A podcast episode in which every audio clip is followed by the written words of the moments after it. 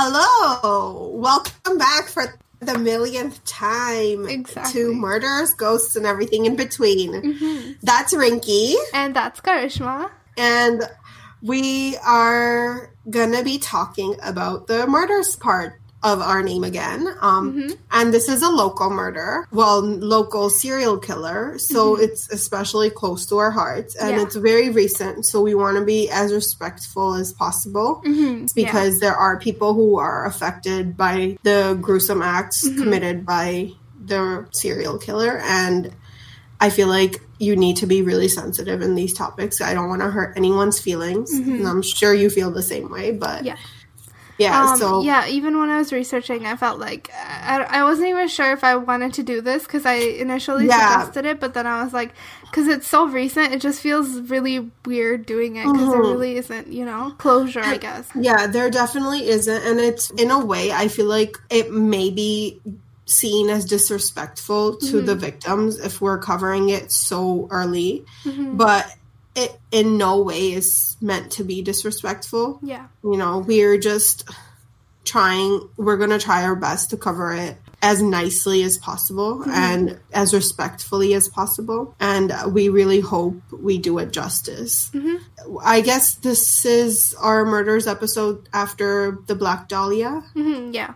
So, th- what we actually, instead of the four episode rule, we did the two episodes this time around, um, which is fine. But Yeah. do you want to explain a little bit about why we did that? So, Um, sure. So we Yeah. basically decided that um our season was going to be 13 episodes. And so this is our 12th episode. Um, and so we have one more, and we didn't want to really end on a somber note.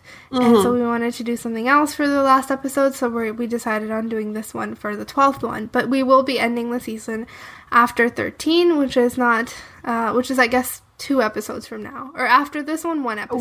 one, one episode. Yeah. yeah. Yeah. yeah so um uh and then the first season is gonna end after Mm-hmm. the 13 episodes and we hope to be back with our second season Mm-hmm. sometime in september maybe Yeah. yeah when rinky's all settled in into her new home yeah. and it's going to be interesting because we're going to be recording over the internet Mm-hmm. which you, as we know we've had many many troubles with it Yeah. and we had so many troubles today too Mhm, yeah. so this is going to be super interesting to see where it goes Yeah. but yeah yeah so I mean, I'm excited. I think I think it'll be cool. Well, we also have like a ton of ideas and stuff like that, you know. yeah We haven't given up hope yet on like the technical issues. and like i am definitely excited about the everything in between part of Mm-hmm. our name because i feel like that gives us so much room to talk about all of this crazy weird stuff Hmm, yeah. and like that's what i'm super pumped to talk about Yeah. Also we hit 500 listens Yeah, like that's so yesterday yeah which is really exciting thanks again for listening to us Yeah, it's so crazy. listening. Yeah. Thank you. I, I feel really like I honestly feel like I'm in shock that there's like people listening besides us. Hmm, yeah. yeah. Yeah, okay. So do we want to jump into the topic? Sure. Um, Yeah. So this um, ha- happened in Toronto, Mm-hmm. and I'm basically so. Uh, oh my gosh, I don't even know where to start because it's so like uh, it's so recent. It like you know. It's Okay. super recent. So it actually like the sentencing took place in February of 2019. So that is not even 6 months. Mm-hmm. But I'll give you some background. So basically, we're going to talk about right now the uh, the murders that happened in Toronto's uh, gay village. So it's just called the village by people that live in Toronto, but um, you know. So basically, um, this is so this village is uh, supposedly Canada's largest gay community, and for people that live in Toronto, it's at the intersection of Church and Wellesley, which is something I did not know. I actually hadn't even heard of this until like you know the Yeah. murders happened, and Yeah, yeah, same actually. Uh, Yeah. I feel like it's because we're not from Toronto. Like we're exactly. From outside of Toronto, so Yeah. Mm-hmm. like we wouldn't really be in the know of their names. Yeah. So And Toronto's very like exclusive. It's like it is. they kind of do their own thing. So I mean, it's it's it's a lot. Like it's a lot, you know. Every time I go downtown, it's just a lot to take in. I need like ten days to recover after I go Yeah. downtown. It's, too exhausting. Yeah. much. Yeah. for sure. Um, so, anyways, this uh, happened in the village for the most part. Uh, so, men were going missing for the last few years around the village, and the community was growing increasingly concerned uh, about their safety. Because, again, it's it, from what I read, it sounds like it's a very tight knit community where everyone sort of knows one another, and so so yeah people were basically you know these murders were happening. People were uh, disappearing. Men specifically were disappearing um, and nobody really knew why. So i'm gonna kind of talk about the person that did it so the perpetrator. Um, and his name is bruce mcarthur and he i'm gonna tell you like right away a little bit of his background because it kind of makes sense if you know who he was. Um, uh, so basically he worked as a, as a landscaper and he lived or he was kind of familiar with the area um, people say that they saw him around in like cafes around there and they kind of recognized him they didn't know who he was but they definitely like knew him like you know what i mean Yeah. Uh, yeah so uh, he basically started his spree, and this kind of spans. This I was really surprised to read this, but the time span of this is super long. So it, it starts kind of uh, in October 2001, and I'm gonna kind of take you step by step through it, and it ends like now. You know what I mean? So the timeline. 2001. Yeah. So this Oh my is- God. Yeah. So this is literally like 20 years. You know what I mean? Yeah. Yeah, That, so- I didn't expect it to be that long. Like, Yeah. And- that's crazy. It is, it is, and this you'll also see why this time span. There's a lot of controversy because, like, again, it was something that was really, you know, like lengthened. Um, so we're gonna start in 2001. Uh, so in October specifically, a man was attacked inside his apartment at the village. And the village is not actually a village, it's a community, that's what it's called. so the man was attacked uh, in the village. And basically, um, people say so the man that was attacked led Bruce McArthur into the building. And they, I mean, I don't think, like, it's you just, you, you, let people in, right? Yeah. Honestly, like I, when I used to live in an apartment, like Mm-hmm. we would sometimes even get calls from the, like, from you know the little machine at the bottom, Yeah. on the first floor at the Yeah. bottom. But yeah, and then we would just like open the door because like, Mhm. like who cares? Exactly. you know, like Yeah. you don't think about it. You don't think that someone's gonna like attack you. hmm yeah. And generally, this is a safe community, right? Like, Mhm. nobody even, like, has that on their radar. So, Exactly. Yeah, so he let um, Bruce McArthur or Bruce in, um, and basically he clubbed the man with a metal pipe inside his apartment. Uh, this man lost consciousness and then was taken to the hospital.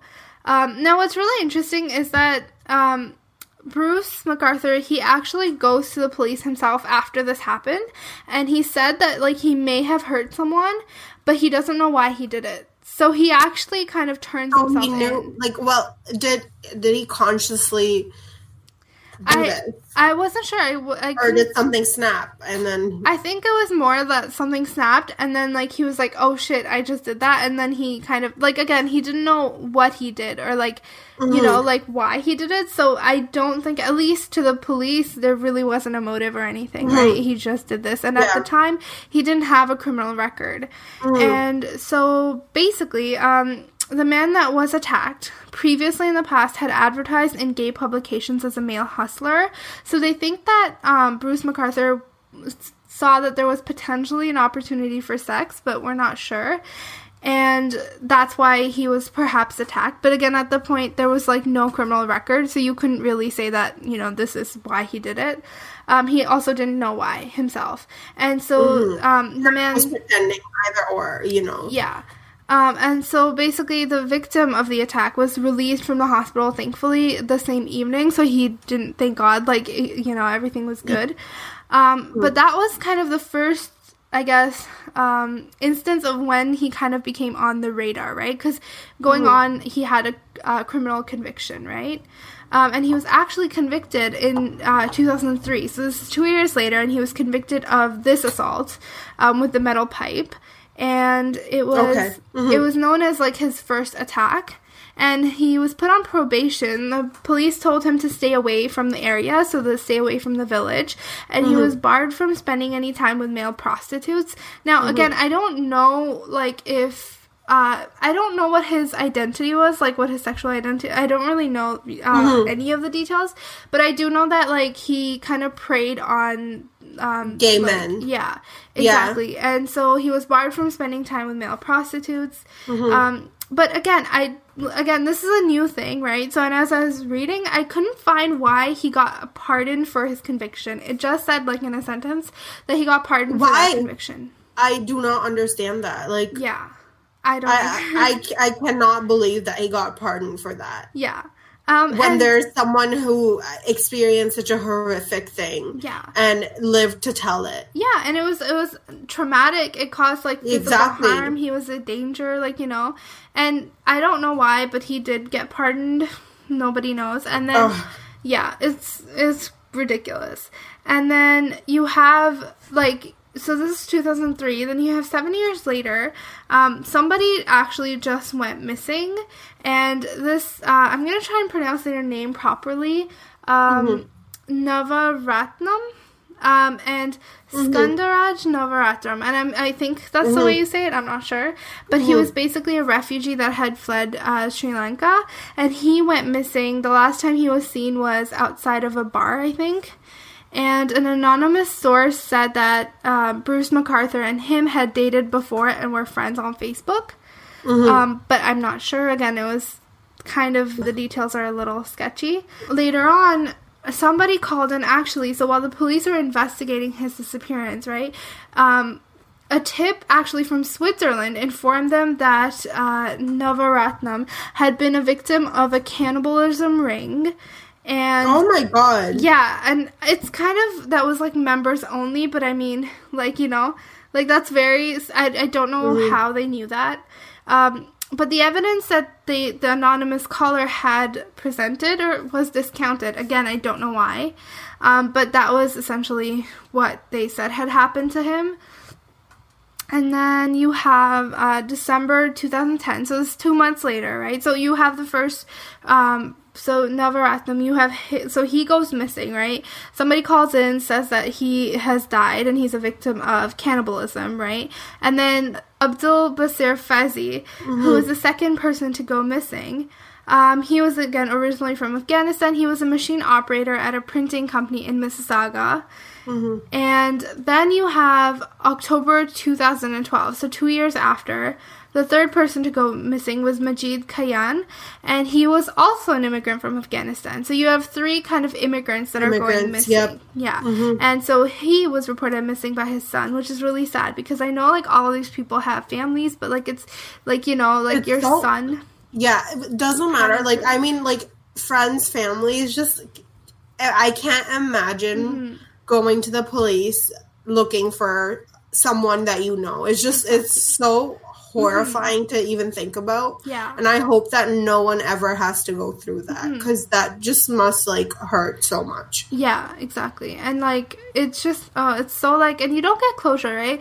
With Yeah. all of these missing cases, I mean, these like you do get some sort of closure if you're lucky, but for most missing cases, you're you're just left wondering Yeah. what happened, right? Exactly. Um, and I don't think you'll ever get real closure. Like it's you just yeah. with something like this never because Yeah. you never get to say goodbye to the person that you loved like especially because they were taken so violently from you and you always wonder like what Mm-hmm. must have what they must have felt like in their last moments right Mm-hmm. Yeah. like it's just really scary to think Mm-hmm. about It is, it is. Um, and so we have so three missing people that have gone missing. This is enough for the police to launch an investigation, which was called Project Houston. Um, so the in this they interviewed um, people that could potentially be linked to these disappearances, and they actually interviewed McArthur, but they didn't find anything substantial to link him to uh, link him to the crimes. In fact, they actually thought he was a witness, not a suspect. So they did interview this guy, but they, for some reason, believed. I mean, I guess they must have had evidence, but they believed that he was a witness and not, you know. So he kind of flew under the radar, and this will become a recurring theme. Um, And then you have um, August 2015, you have Sharush Mahmudi, and he was a professional painter uh, who was reported missing by his family again. And where was I? Uh, Right. So Project Houston was launched. Um, And so, again, the, task force was created. They didn't find anything substantial linking him to the crime. And so it was actually disbanded um, because, again, they couldn't find anything. They couldn't find any evidence. They didn't have, uh, like, enough uh, suspects. Um, and as soon as it was disbanded, the killing started up again. So he actually stopped killing when he realized that, well, oh, this is getting yeah. attention. And, like, you know. But so then, this all makes me think that it wasn't a mental breakdown, that he was, like, very, like, calculating and he planned all this. Mm-hmm. And I, I feel like it might have been in the beginning, like all the way in 2001, where he was like, oh, right? Like, because then it seemed like he was still like an amateur. Like, it was mm-hmm. kind of like really rage, like, you know, mm-hmm. influenced by rage for some reason and like spur of the moment almost. But this is definitely like planned, right? Um, so yeah, so it was disbanded and then the killing started up again in August 2015. Soroush Mahmudi, a professional painter, is reported missing by his family. And again, I'm if I'm not pronouncing this, I'm I apologize because I don't really know yeah. the right pronunciations. Um, and that was basically that's it. So he was reported missing, and again, nothing came of it, which is like really like heartbreaking because for us it's like yeah. one line, but for the family it's like you know. And then a year goes by, and a man actually claims that McArthur choked him, and I that's crazy, and no charges were pressed. Which Are again, I was like, yeah. Are you fucking kidding Sorry, me? If you could actually tally the amount of times that this guy was let go, is ridiculous. Um, it doesn't say why. No charges were pressed. I mean, this guy's claiming that McArthur choked him. So, I mean, there, I'm guessing there was some physical damage that was done, right? Physical, mental, like that's traumatic.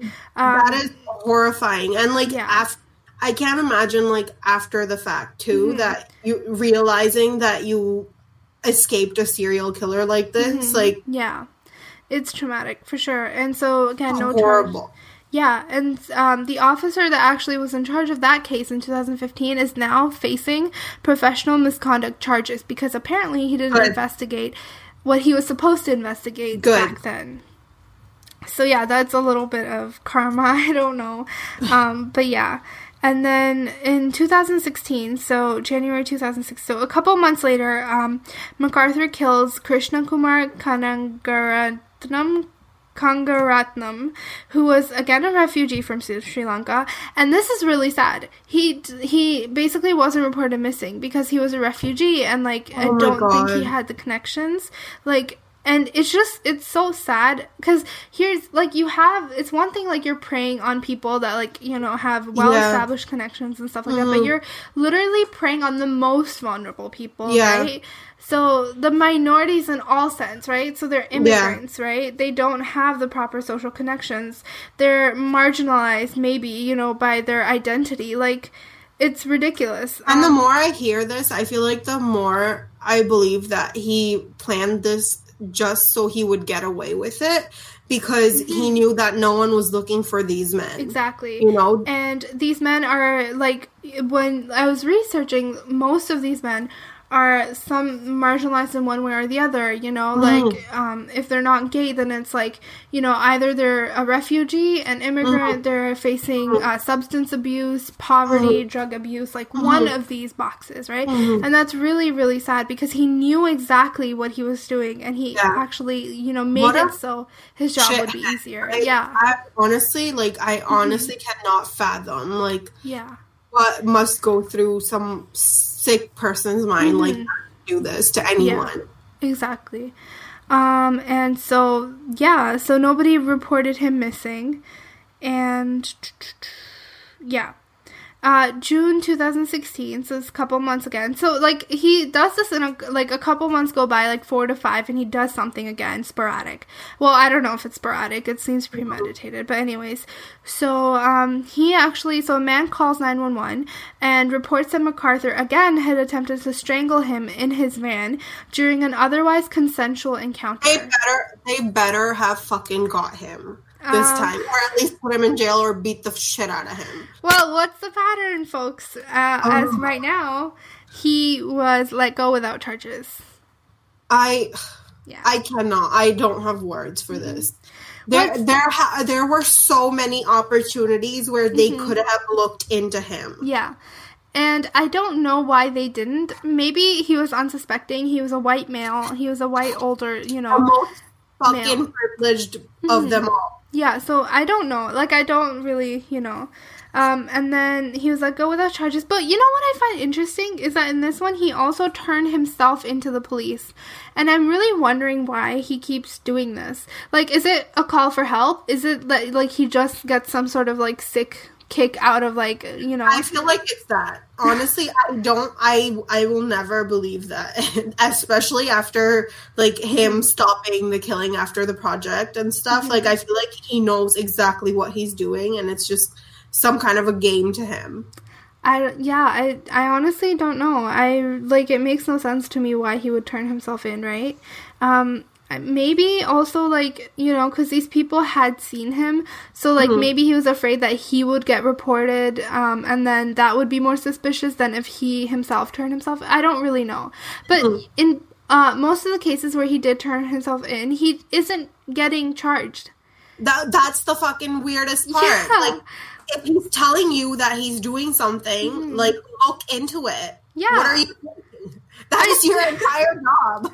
Right? Like it it's really yelling at you like you're in charge of the investigation. so curious, but Yeah. No, I, I really don't know. I, I and there aren't a lot of details available right now because um, a lot of this is in classified court documents. In fact, even right now, there are developments that are happening and it's still going on. Yeah. And you know, people are still like trying to figure out the timeline because Yeah. it's kind of murky on like what exactly happened when.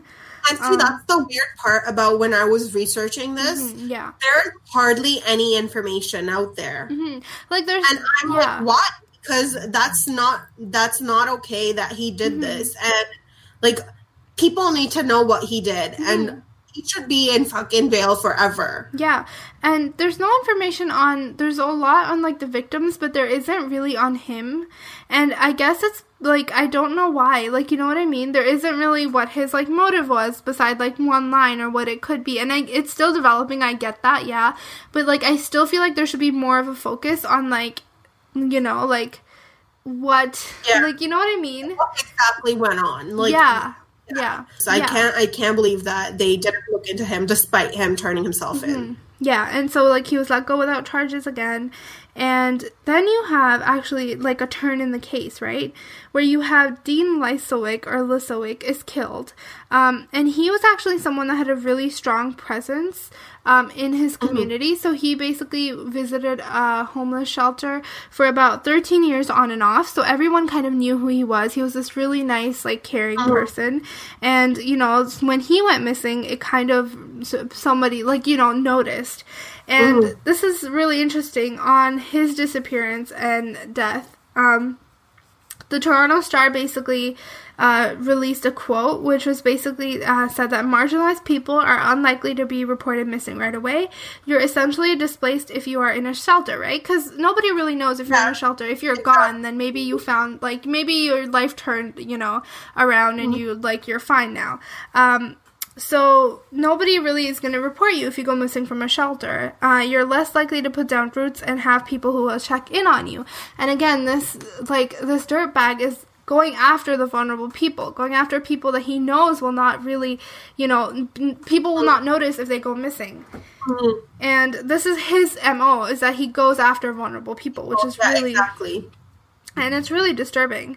Um, and throughout all this time, obviously, the community is like realizing that oh, something's wrong. You have people going missing like every few months, but mm, like the police officially keeps denying that there ever is a serial killer.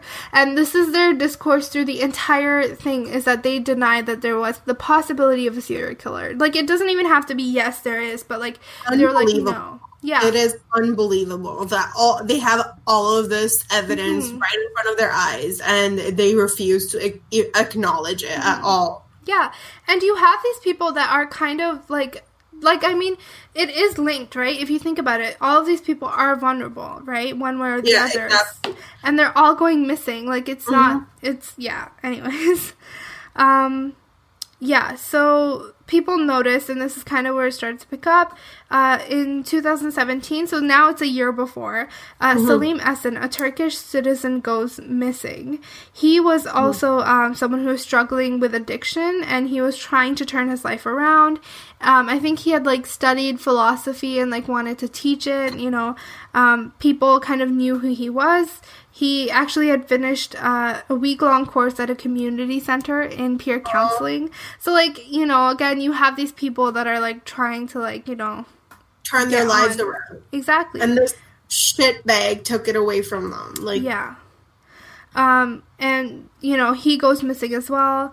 Uh, the same year, Andrew Kinsman, who was a white Canadian-born activist that had really strong ties in the area, went missing. And again, the case like picked up. Uh, allegedly, him and McArthur had a sexual relationship. Um, McArthur was in, okay, so after he was discovered, he was discovered, Andrew Kinsman. McArthur was caught like a month later because he became a person of interest.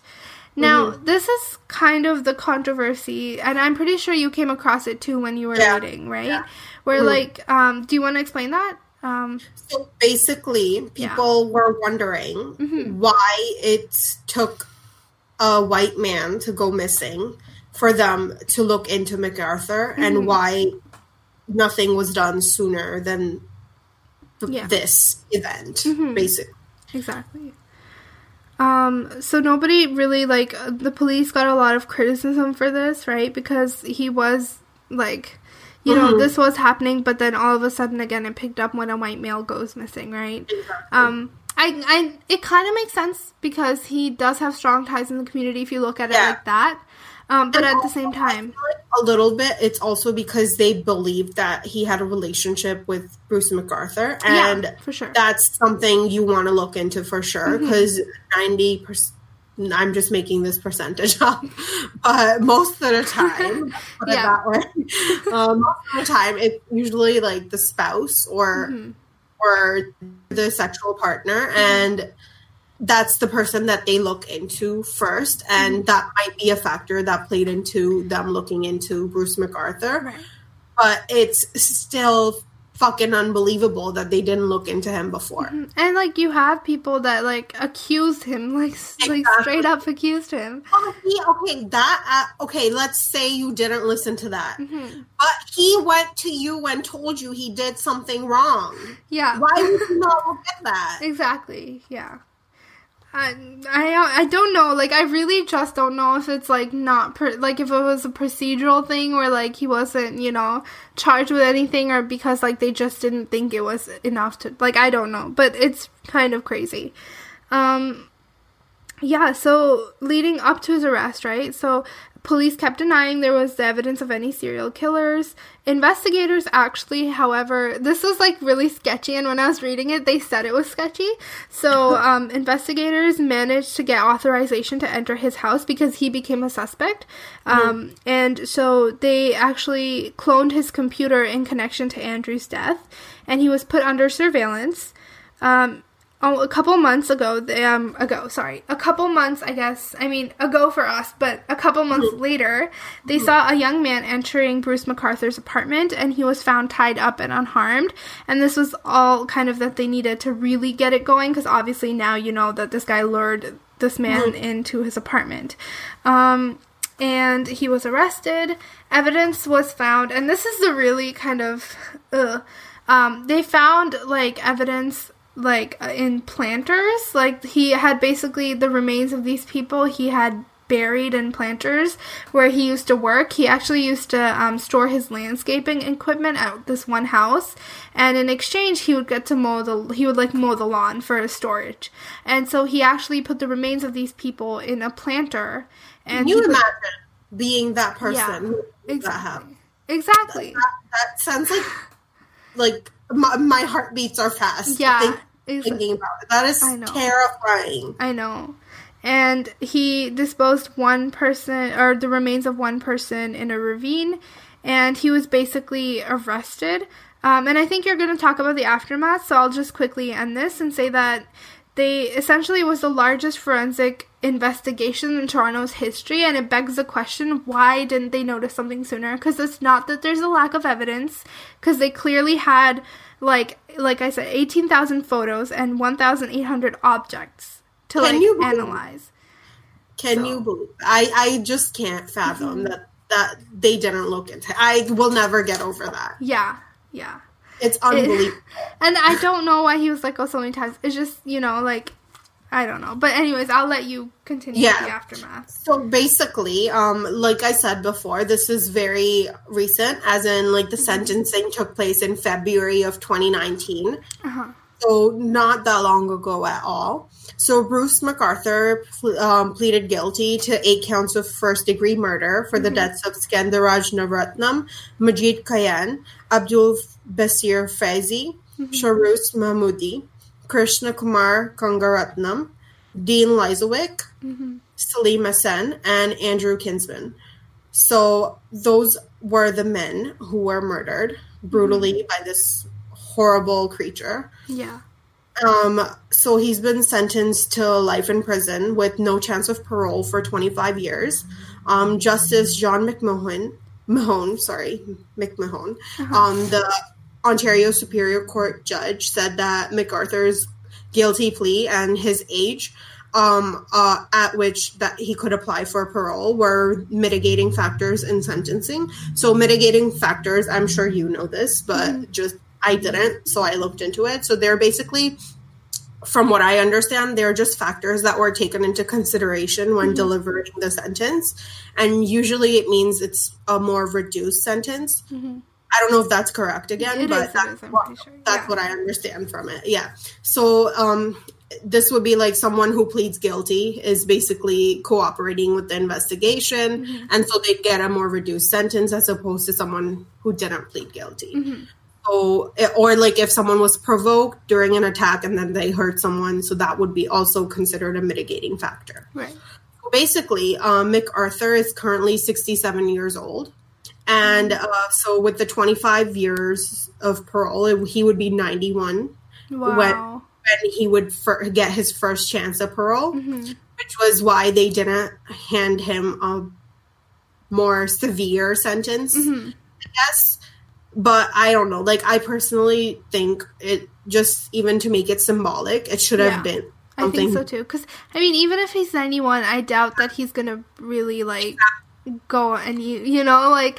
So like it, sh- it should for anything like it should be symbolic and they sh- I feel like personally they should have exactly. It should have been something more significant than what he got. yeah Because this feels like a slap on the wrist for killing eight men. because because he's old like you know what I mean I like it sh- I don't think age really should be a mitigating Exactly, factor it shouldn't, but it was in this case. Mm-hmm. So, um, Justice um, John McMahon said that um, there's very little chance that Bruce McArthur will ever be granted parole. Mm-hmm. Um, he also said that when while McArthur took responsibility for pleading guilty, there isn't really ev- any evidence of remorse during the entire interaction that he had with the police, which is fuck you. Honestly, Yeah. fuck you. Like yeah cannot believe you would do that. Like Mm-hmm. you have I feel like he's only sorry he got caught. yeah You know? Yeah, He's not sorry he did this to these people. Mm-hmm. He's sorry he got caught. exactly But yeah, so um his quote from the judge was that Bruce McArthur is a sexual predator and a killer who lured his victims and ended up killing them for his own warped and sick gratification, which he did. Because um it, it just I cannot I cannot believe that like anyone would do this. Like the way he posed the bodies yeah. And stuff was not that he did it by accident or he did it in the spur of a moment. Yeah. He planned this Yeah. and it was him doing it on purpose. Mhm.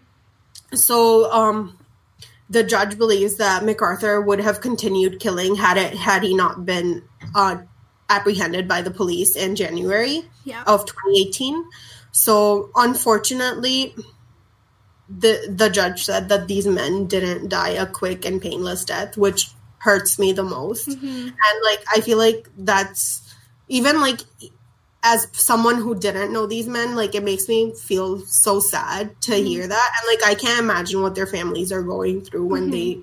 must have heard something like this.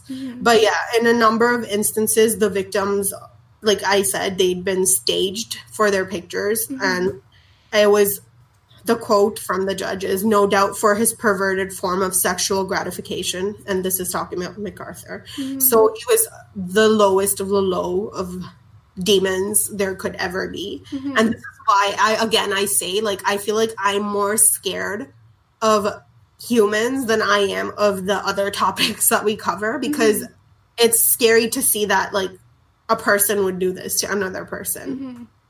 So, um, Justice McMahon said that McArthur's ability to repeatedly decapitate and dismember his victims was an aggravating factor, and that he noted that McArthur specifically targeted people living on the margins of society, which was, again, something that we covered and is super important in this case. Yeah. Um, so aggravating factors again i looked into it for so this is uh, any factor that increases the severity of the criminal act. So these can be things like lack of remorse or the amount of harm done to the victim or doing the crime in front of a child.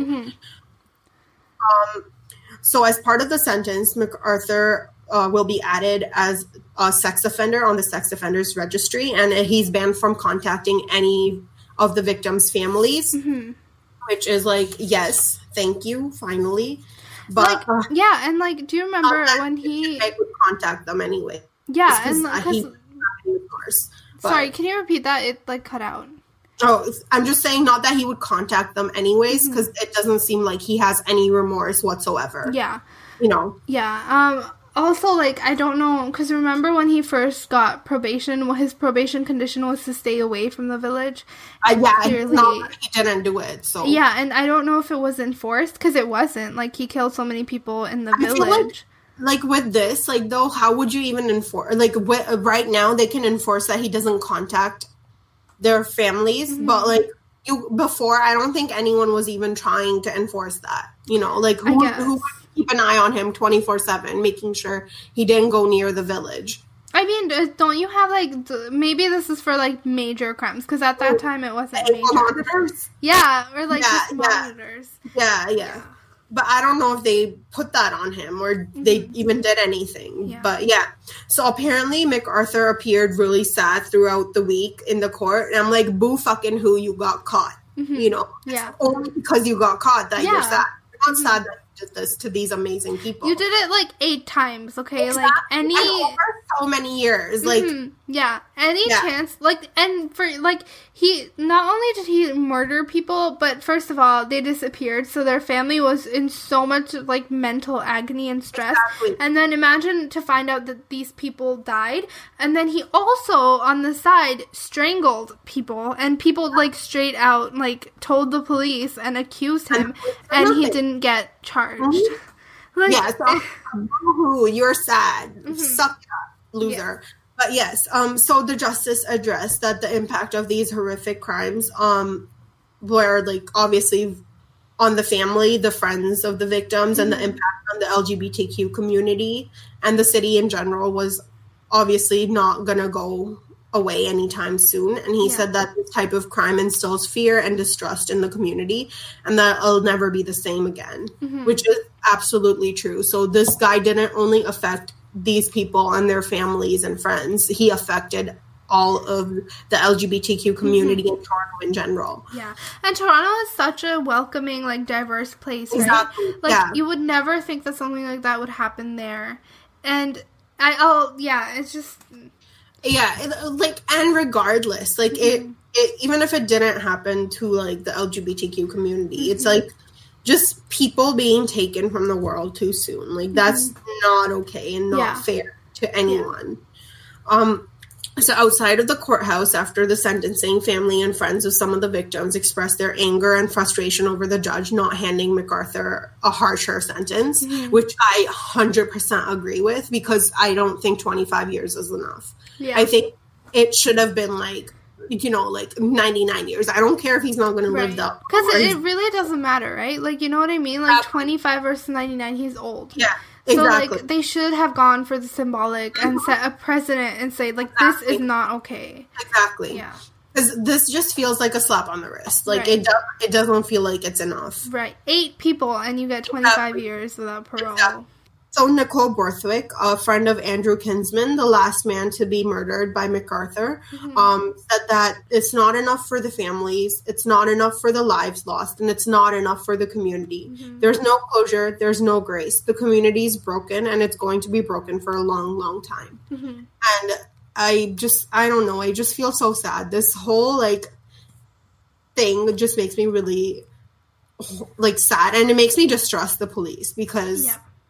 Like you're supposed to be the ones to protect Mhm. these people and protect us and you're basically let him do this thing for so long when you Mhm. could have stopped it Yeah, and a lot of people say that also, like, not only did it, if it happened to, like, a white person or, like, predominantly white people, then it would be given more attention. But Mhm. people are also saying that it was a location, the fact that it happened in what was known as Toronto's, like, gay village, right? So Yeah, you yeah. have a lot of gay couples and, you know, yeah LGBTQ people. So Yeah. that's also part of why this case didn't get a lot of attention was because it was which happening is so sad in this day and Yeah. age it's Yeah, n- It not is. fair at all not this fair Is, this is not no offense. This is not Alabama or something like that, right? This is Toronto. like speaking of alabama yeah. what do you think of what's going on there oh right yeah. Ex- eh, now um uh, it- everywhere. I cannot, I cannot fathom Mhm. that they would be okay with like regulating women's bodies with like Mhm. men, 25 men made decisions Yeah. on what women could do. Right. And like it's so scary because this is like regressive, right? Like nobody's We're going back in time. and the stigma is like always like there, you know what I mean? With these issues, like these are really like hot button issues, which Mhm. shouldn't be hot button issues, first of all. Like this is It's just none of your business what she Yeah. does with her body. Like, Mhm. just put it out. she can do whatever she wants. Who are you to Mhm. say? Yeah. So like anyways, that that was really scary and Yeah. this is scary too. Like if it actually happened or this was ignored because it happened in such a predominantly gay community, then that's Uh-huh. very very like sad. Yeah. Yeah. Um, so in recent news, actually, in April 2019, so just a month ago, Mhm. um, Bruce McArthur was taken to the hospital after he was assaulted in Millhaven Institution. Mm. Um, he was taken from this maximum facility uh, service, whatever, whatever it is, jail, Mhm. located west of Kingston, which is what I found interesting, to a Mhm. local hospital. So I'm like, was it was he taken to your sister's hospital? Like, I don't know, but I have been to Millhaven Institution. This is actually because it's right near Kingston. okay, So when so one time my sister and I we went for a long drive and so cuz she has been in that institution before cuz she worked she worked there for a bit so she had to visit the inmates there. Um so Mhm. she kind of knows um like where it is. So we it's kind of secluded, right? So it's on this really unsuspecting road and it just has this one sign and the the institution itself is off to the side.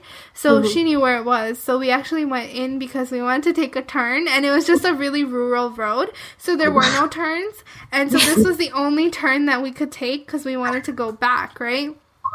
So we got in and we took the turn and there was like um there's an officer like because there's an officer there's like a box right where they you know like oh why what is the purpose of your visit right so it was actually really interesting like yeah. yeah Yeah, and to like to kind of associate that with like Yeah. that's where he's at is kind of Yeah. terrifying because it's so close to home right like it's not like physically close but like you you know this place right Yeah. Um Mhm. and then also kingston i don't know that's very interesting Yeah. he was taken to a hospital in kingston The reason why he was taken has been like not really released, Mhm. but I hope it's because someone attacked him. i would I'm sorry, but I hope I hope it's true. I hope someone attacked him. i wouldn't be surprised honestly Yeah. But yeah, so um, it's important again to remember that this is a very, very recent case and that there are a lot of people living who are affected by this tragedy. Mhm. So if we did say something hurtful or offensive throughout this episode, we are extremely, extremely sorry. And that wasn't our intention at all. And we like we would really like to end this episode again by stating the names of the victims and saying a little bit about the men who were Mhm. brutally murdered because we don't want them to be remembered as just the victims of this horrifying crime. Mhm. So um, Skandaraj Navaratnam was described as someone who was very social and jovial, and he was always ready ready to help his friends. Um, one of his friends said that he was an educated and curious man with a strong interest in global affairs, and he was unbeatable at Scrabble. So Jody Becker, a bartender at Zippers um, and a close friend of Skandaraj, said that his laugh was just ridiculous, and if he started laughing, everybody would start laughing even if nothing was funny. Um, and this is so like adorable and like loving, and I hope they remember him like in the best light possible. Yeah. Um, and then the next victim was Abdul Basir Faizi. He was married and a father of two. Uh, his family didn't know about his ties to the LGBTQ community, so it basically he divided his life between Brampton, where he lived, and his social life in the gay village downtown. Um, the third victim was Majeed Kayhan. Um, he was the youngest of many siblings, and he had a wife and children. And he also frequented many of the bars in the village. And similar to Mr. Faizi, his uh, family wasn't aware of his ties to the LGBTQ community. And this was heartbreaking. Every single every single thing I read. It is. And um like I just imagine finding out too, like Yeah. just and like this, like that. This is just horrible. Yeah. Um, and then the fourth victim was Soroush Mahmudi. His wife described him as her soulmate, and she is uh, overwhelmed by the grief of losing him, which is understandable, and that's just and heartbreaking that she lost her person. But um yeah, it's just I don't know, like I I feel like I even if we say their names and say things about them, obviously th- they're not gonna come back. So mm-hmm. it's so sad, but I feel like if, I would rather end on their names than his name. Mm-hmm. But yeah, so Kirushna Kumar Kanagaratnam, um, he was very close to his family and spoke to them regularly. And family members described uh, their pain and shock over learning how he died.